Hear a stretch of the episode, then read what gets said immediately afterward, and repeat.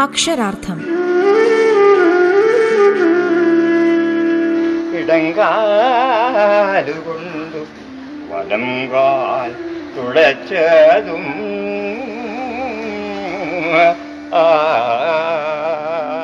അയ്യപ്പ പണിക്കർ കവിതയുടെ ചാരുരൂപം.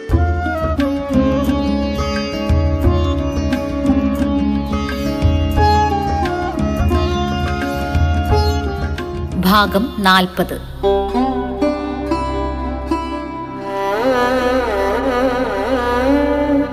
ശ്രീ അയ്യപ്പ പണിക്കരുടെ കവിത കുച്ചിപ്പുടി അവതരണം ഷെബിൻ ഊന്നുകൽ. നൃത്തമാടുന്നു പ്രിയ സഖി നൃത്തമാടുന്നു.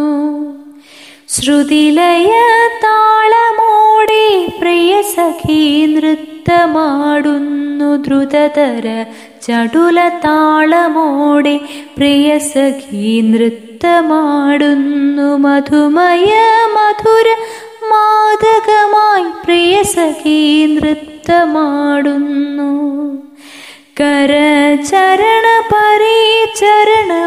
പ്രിയ സഖി നൃത്തമാടുന്നു. പൊൽച്ചിലങ്കകൾ താളമിട്ടും മൃദുമൃദംഗദ്വാനമേറ്റും ലളിത വേണുനാദമൂർത്തും നൃത്തമാടുന്നു പ്രിയ സഖി നൃത്തമാടുന്നു. ആന്ധ്രയിൽ ചെറുഗ്രാമമൊന്നതിലുണ്ടലൗകികധാമം അവൾക്കു ഭാമനാഥനിൽ പ്രേമം. സത്യഭാമനാഥനിൽ പ്രേമമതിനാലവൾ നൃത്തമാടുന്നു. രാധരുക്മിണി ഭാമമാരുടെ രാഗദുഗ്ധമഷിച്ച നാവിനു ദാഹശാന്തി വരുത്തുവാനവൾ അർപ്പണം ചെയ്യൂ തന്റെ നവതാരുണ്യം പിന്നെ തർപ്പണം ചെയ്യൂ കവി സമ്മേളന വേദിയിൽ വച്ച് ഈ ഒരു കവിത ചൊല്ലുകയായിരുന്നു അയ്യപ്പ പണിക്കർ. നല്ല ഈണത്തിലും താളത്തിലും സ്വരഭംഗിയോടും കൂടിയായിരുന്നു കുച്ചിപ്പുടി എന്ന കവിത അവതരിപ്പിച്ചത്. ആയിരത്തി തൊള്ളായിരത്തി എഴുപത്തിനാല് ഡിസംബറിൽ പന്തളം എൻ എസ് എസ് കോളേജിന്റെ രജത ജൂബിലിയോടനുബന്ധിച്ചാണ് ഈ ഒരു കവിയരങ്ങ് നടന്നത്. ഉദ്ഘാടകൻ മലയാളത്തിന്റെ ശ്രീയായ വയലോപ്പിള്ളി ശ്രീധരമേനോനായിരുന്നു. എൻ വി കൃഷ്ണവാര്യർ അദ്ദേഹത്തിന്റെ സ്വാനപ്രദർശനം എന്ന കവിതയായിരുന്നു അവതരിപ്പിച്ചത്. കുച്ചുപുടി എന്ന കവിതയിലെ ബാക്കി ഭാഗം കൂടി കേൾക്കാം. കൊഞ്ചിച്ചിലയ്ക്കും ചിലങ്കകൾ കൂടെ പൊട്ടിച്ചിരിക്കും വളകളവയിൽ ചുറ്റിപ്പടരുന്ന വീണുനിനാദം. അതിൽ മണിവർണനായുയർത്തു വന്നു യദുവംശസുധാംബുതി ചന്ദ്രനായുയർത്തു വന്നു മണ്ണു തിന്നും വെണ്ണ തിന്നും വിണ്ണധീശനെ നേരിൽ വെന്നും പെൺകുലത്തിനാടകട്ടും ഗോകുലത്തിനാട തീർത്തും യദുവംശസുധാംബുതി ചന്ദ്രനായുയർത്തു വന്നു വിരൽ തുമ്പിൽ ചെന്താമര വിരിഞ്ഞു നിൽക്കേ അവളുടെ തളിർച്ചുണ്ടിൽ മന്ദഹാസം വിടർന്നു നിൽക്കേ അവളുടെ കടക്കണ്ണിൽ കാവ്യദുപ്തം ചുരന്നു നിൽക്കേ അവളുടെ മനക്കാമ്പിൽ മണിവർണനായുയർത്തു വന്നു. ബാലനന്ദ ഗോപാലനന്ദ ബാലപാല യദുവംശസുധാംബുതി ചന്ദ്ര. ചഞ്ചലൽ പുരികം മുറുക്കി കൺമുനത്തില്ലേതു പെയ്തൊരു പഞ്ചസായ കലഹരി ചാർത്തി നൃത്തമാടുന്നു. പ്രിയ സഖി നൃത്തമാടുന്നു. സ്പർശമേറ്റുണരുന്ന യൗവനയമുനതൻ തീരം കെട്ടഴിഞ്ഞു വിതുർന്നു വീണൊരു വേണിതൻ നീലം. കാമകാളിയ വിഷമയം ജന്മം ഹരേ. ലാസ്യതാണ്ഡവമേളമായി വരു നീ കണ്ണ. ഭക്തിഭാവമീ എന്ന ഗോക്കൾ മരിപ്പതിൻ മുൻപേ നൃത്തമാടുന്നു. നിൻ സഖി നൃത്തമാടുന്നു. ശ്രുതിലയ താളമോടെ നിൻ സഖി നൃത്തമാടുന്നു.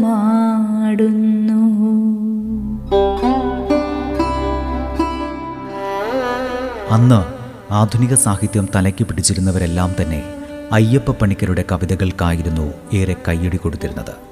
കെ എസ് രവികുമാർ ഓർമ്മകളിലേക്ക് ഊളിയിട്ടുകൊണ്ട് പറഞ്ഞു. തുടർന്ന് നടന്ന സാഹിത്യ സമ്മേളനത്തിൽ കേശവദേവും കാക്കനാടനുമായിരുന്നു മുഖ്യ ആകർഷണം. അക്കാലത്ത് കേരളത്തിലെ സാഹിത്യ സമ്മേളന വേദികളിൽ കേശവദേവ് ആധുനിക സാഹിത്യത്തെ നിശ്ചിതമായിട്ടാണ് വിമർശിച്ചു വന്നിരുന്നത്. മിക്ക വേദികളിലും മറുപടിയുമായി കാക്കനാടനും ഉണ്ടാകും.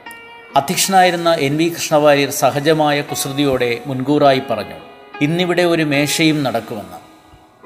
സ്ഥിരം ശൈലിയിൽ തന്നെ കേശവദേവ് ആധുനികരെ ആക്രമിച്ചു. അതിനുള്ള കാക്കനാടന്റെ മറുപടി കേൾക്കാൻ കാത്തിരുന്ന ഞങ്ങൾ അദ്ദേഹം മൈക്കിനടുത്തെത്തിയപ്പോൾ തന്നെ ഉശിരോടെ കൈയടിച്ചു.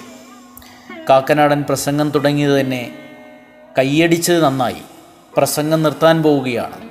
കടമറ്റത്ത് കത്തനാർക്ക് രംഗപ്രവേശം നടത്തണം എന്ന് പറഞ്ഞുകൊണ്ടായിരുന്നു. സമ്മേളനത്തെ തുടർന്ന് നടക്കേണ്ടിയിരുന്ന കലാനയത്തിന്റെ കടമറ്റത്ത് കത്തനാർ എന്ന നാടകം തുടങ്ങാൻ സമയമായതുകൊണ്ട് പ്രസംഗം ചുരുക്കണം എന്ന സംഘാടകരുടെ നിർദ്ദേശത്തെക്കുറിച്ചായിരുന്നു സൂചന. ഋഷിയുടെയും വിദൂഷകന്റെയും ഭാവങ്ങൾ സമന്വയിച്ച ഒരു അപൂർവവും വിശിഷ്ടവുമായ ഒരു വ്യക്തിത്വത്തിനുടമയായിരുന്നു അയ്യപ്പ പണിക്കർ. മിക്കവാറും വാക്കുകൾ കൊണ്ട് കളിച്ച് ലാഘവത്തോടെ സംസാരിക്കുമായിരുന്നെങ്കിലും അതിൽ നിന്ന് പാടെ ഭിന്നമായ ഒരു മുഖവും അദ്ദേഹത്തിനുണ്ടായിരുന്നതായി കാണാം. ഗൗരവപൂർവം കൃത്യമായ പ്ലാനിങ്ങോടുകൂടി സാഹിത്യ കലാമേഖലകളിൽ നിരവധി കാര്യങ്ങളാണ് അദ്ദേഹം ചെയ്തു തീർത്തത്. അധ്യാപനത്തിലും ഗൗരവവും കർമ്മകുശലതയും പുലർത്തിയ അദ്ദേഹത്തിന്റെ രചനകളിലും ലാഘവത്തിന്റെയും ഗൗരവത്തിന്റെയും വിരുദ്ധ തലങ്ങൾ പ്രവർത്തിച്ചിരുന്നു. ഏതെങ്കിലും ഒന്നിലേക്ക് ഒതുക്കിയെടുക്കാനാകാത്ത വിധമായിരുന്നു ഓരോ രചനയിലും ഇത്തരം ഘടകങ്ങളുടെ ചേർച്ചയെന്ന് മനസ്സിലാകും. മുഖ്യധാരയുടെ വാണിജ്യവത്കൃത സംസ്കാരത്തിൽ നിന്ന് വേർതിരിഞ്ഞു നിൽക്കുന്ന ഉപസംസ്കാരത്തിന് വേണ്ടിയുള്ള പ്രവർത്തനങ്ങളായിരുന്നു അയ്യപ്പ പണിക്കർ നടത്തിയിരുന്നത്. അത് ഏതാണ്ട് യൗവനകാലം മുതലുള്ള ഒരു നിരന്തര ശ്രമമായിരുന്നുവെന്ന് കാണാം. അതിനുവേണ്ടി എത്രയും ക്ലേശിക്കാൻ അയ്യപ്പ പണിക്കർ തയ്യാറുമായിരുന്നു. ലാഭനഷ്ടങ്ങൾ നോക്കാതെ തന്നെ അതിനുവേണ്ടി അദ്ദേഹം പ്രവർത്തിക്കുകയും ചെയ്തു.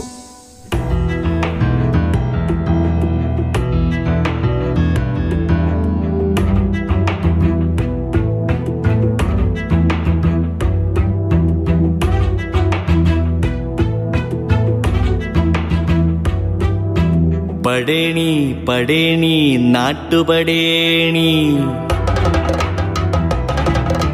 തപ്പും കൊട്ടി ചുട്ടുപടേണി പടേണി പടേണി നാട്ടുപടേണി തപ്പും കൊട്ടി ചുട്ടുപടേണി പണ്ട് കളിച്ചു മണ്ണിൽ മറന്നു കിടക്കും ചുട്ടുപടേണിക്കാടുന്നുണ്ടേ ആളുന്നുണ്ടേ സൂര്യന്മാർ. പണ്ട് കളിച്ചു മണ്ണിൽ മറന്നു കിടക്കും ചുട്ടുപടേണിക്കാടുന്നുണ്ടേ ആളുന്നുണ്ടേ സൂര്യന്മാർ. സൂര്യന്മാരുടെ താഴെ കോവിൽ തിരുമുറ്റത്തെ പുരുഷാരച്ചിതലിളകിയ നിഴലുകളുടെ വഴിയിൽ ഇറങ്ങി അപ്പുപ്പനും അമ്മുമ്മേ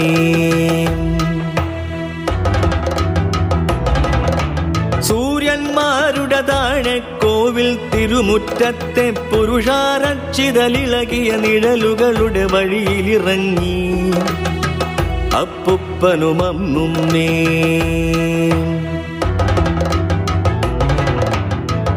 അമ്മുമ്മേ ഇന്നു മുലിച്ചു മുണങ്ങിയുമുണ്ടാ കവിളത്താഴത്തിലുറങ്ങിയ ചമ്മാന്തം. അമ്മുമ്മെ കണ്ടാൽ ഇന്നു മുലിച്ചു മുണങ്ങിയുമുണ്ടാ കവിളത്താഴത്തിലുറങ്ങിയ ചമ്മാന്തം.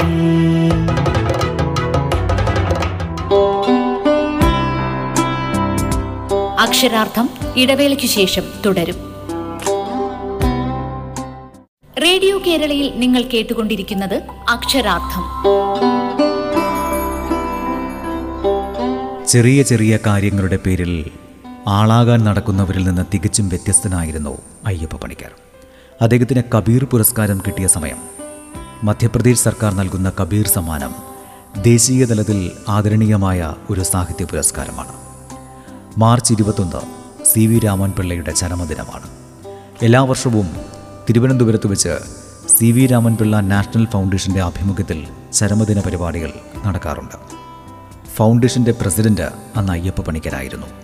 ആ വർഷം ബാലചന്ദ്രൻ ചുള്ളിക്കാടായിരുന്നു മുഖ്യാതിഥിയായി പങ്കെടുത്തത്. ആ സമ്മേളനത്തിൽ വച്ചു തന്നെ കബീർ സമ്മാനം ലഭിച്ചതിന്റെ പേരിൽ പണിക്കർ സാറിനെ ആദരിക്കുന്ന ചടങ്ങ് കൂടി നടത്താൻ അദ്ദേഹത്തെ അറിയിക്കാതെ മറ്റു ഭാരവാഹികൾ തീരുമാനിച്ചു. ആ ഒരു പരിപാടി കൂടി ഉൾപ്പെടുത്തി നോട്ടീസ് അച്ചടിക്കുകയും ചെയ്തു. നോട്ടീസ് കണ്ടപാടെ പണിക്കരുടെ ഭാവം മാറി. താൻ പ്രസിഡന്റായിരിക്കുന്ന സംഘടന തന്നെ അനുമോദിക്കുന്നത് അനുചിതമായാണ് അദ്ദേഹത്തിന് തോന്നിയത്. പണിക്കർക്ക് അത് അംഗീകരിക്കാൻ കഴിഞ്ഞില്ല.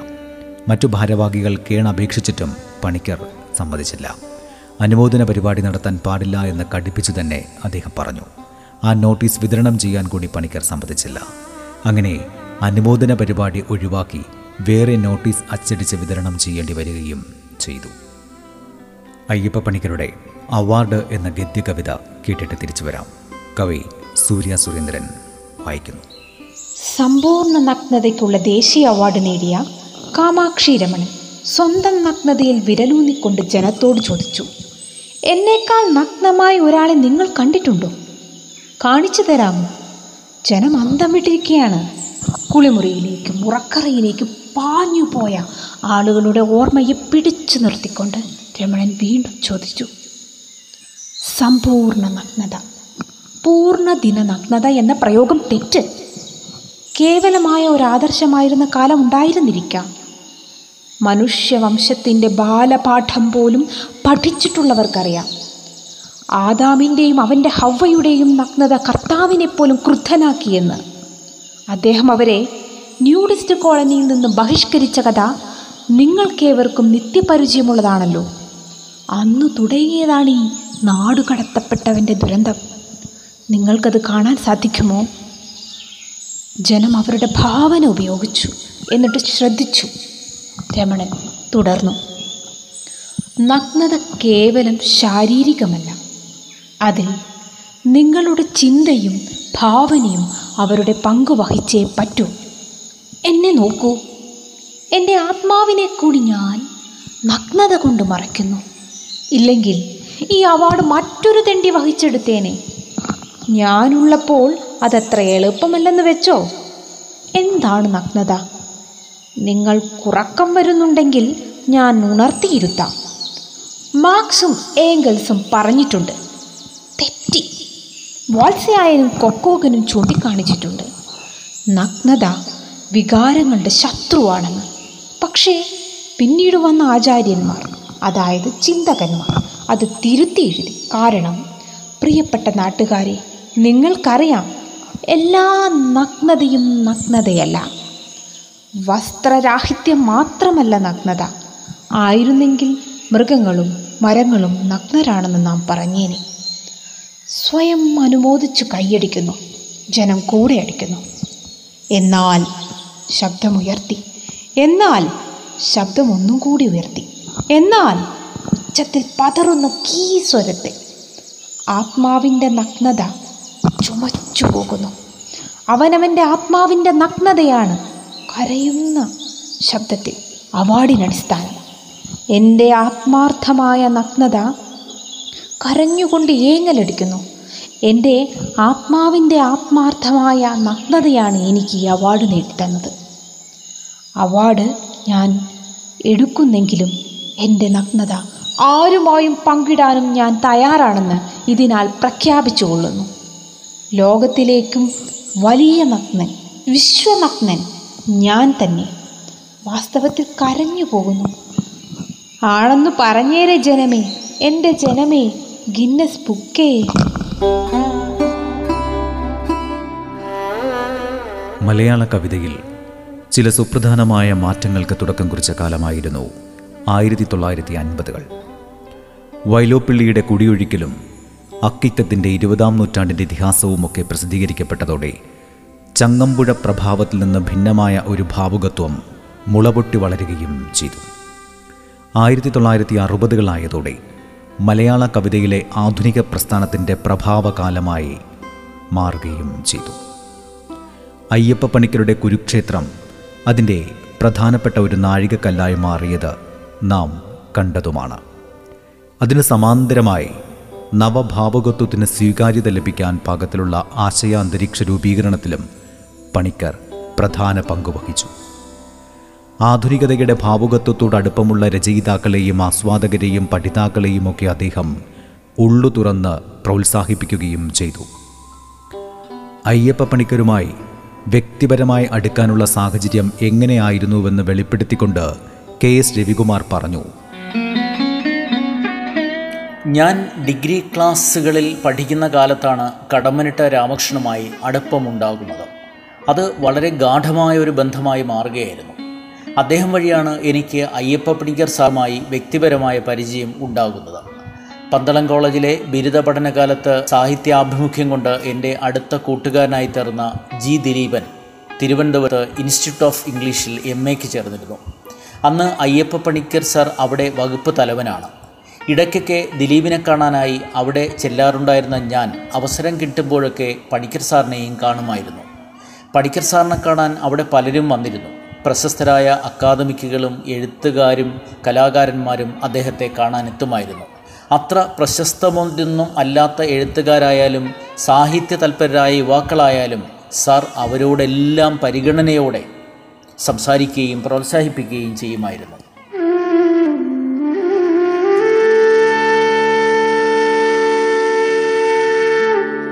അക്ഷരാർത്ഥം.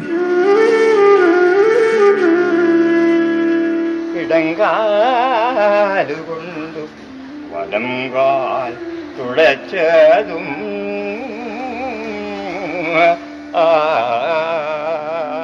അയ്യപ്പ പണിക്കർ. കവിതയുടെ ചാരുരൂപം. രചന പി എൽ വിജയകുമാർ. ശബ്ദസാന്നിധ്യം ഹിഷാം അബ്ദുൽ സലാം. ഗായത്രി ശബ്ദമിശ്രണം ഡേവിസ് ആന്റണി. അവതരണം ആഖ്യാനം ഉണ്ണി പ്രശാന്ത്.